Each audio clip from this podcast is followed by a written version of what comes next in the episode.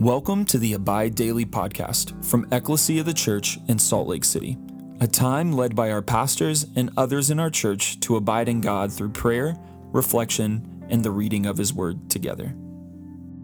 Hey, this is Matthew. Thanks for joining us today. As we begin our prayer and reading today, let's start off by taking a moment to pause, be still, and be aware of God's presence.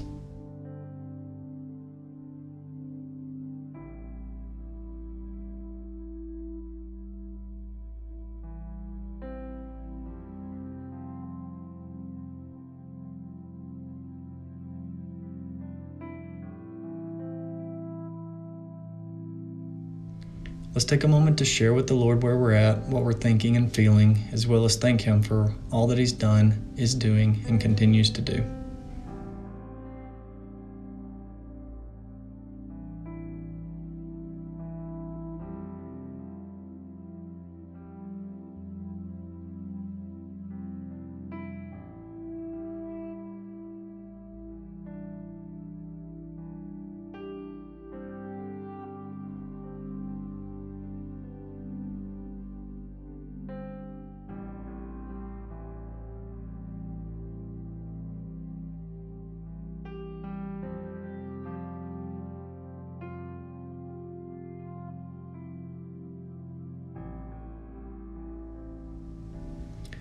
Almighty and everlasting God, whose will it is to restore all things in your well-beloved Son, the King of kings and Lord of lords, mercifully grant that the peoples of the earth, divided and enslaved by sin, may be freed and brought together under His most gracious rule, who lives and reigns with you and the Holy Spirit, one God, now and forever. Amen.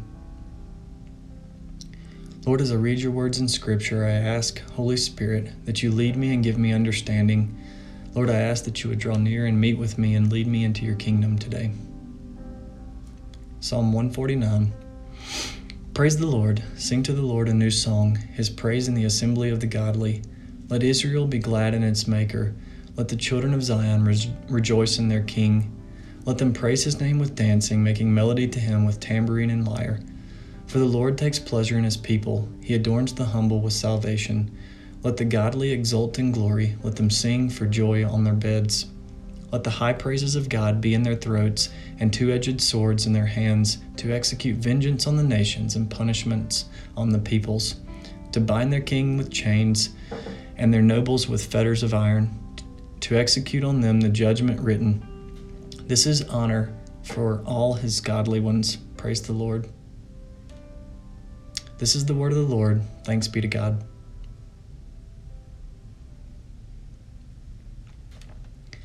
The thing that stands out to me as I reflect on this scripture is this: we win.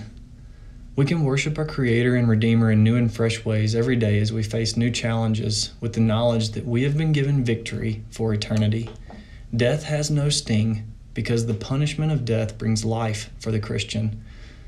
We can sing for joy on our beds each night as we go to sleep because we know we glorified God in our struggles and our victories that day.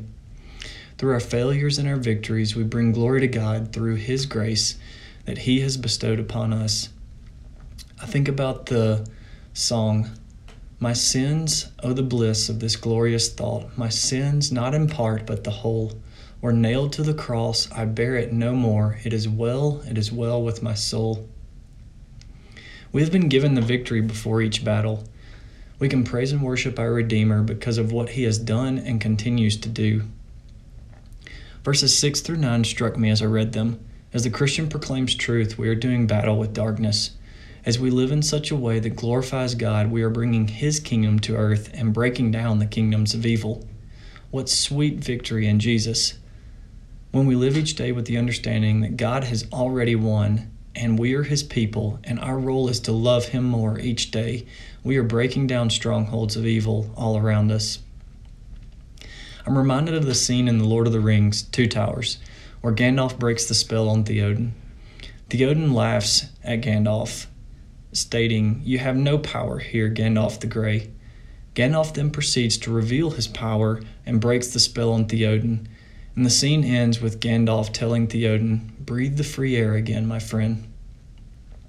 Christians, we have this power to know victory is ours, and we can bring hope and joy to a broken world by sharing with it the gospel, by living each day like we believe what Scripture says.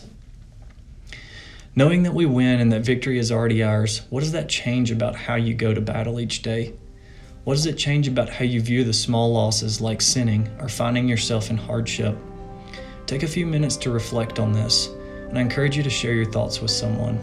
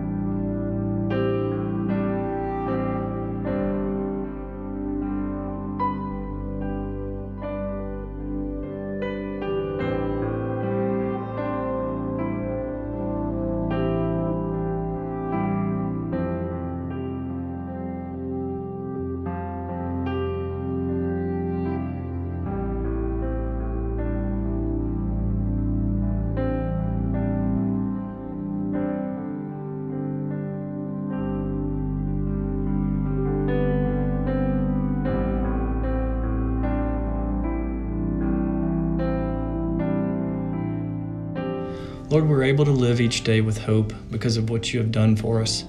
We're able to do good because of the good you have already done. We've been blessed as your people, and we're able to live with purpose because of your victory. And even in all that glory, you still care for us as a Father. Lord and Father, thank you. Help me to remember that you have already won. Death has no sting. When life is no more and we will see you on the throne, we will be fully satisfied. Lord, help me to live each day with this hope and share and represent the gospel in this way. In your holy and precious name we pray. Amen. Through our lives and by your prayers, may your kingdom come.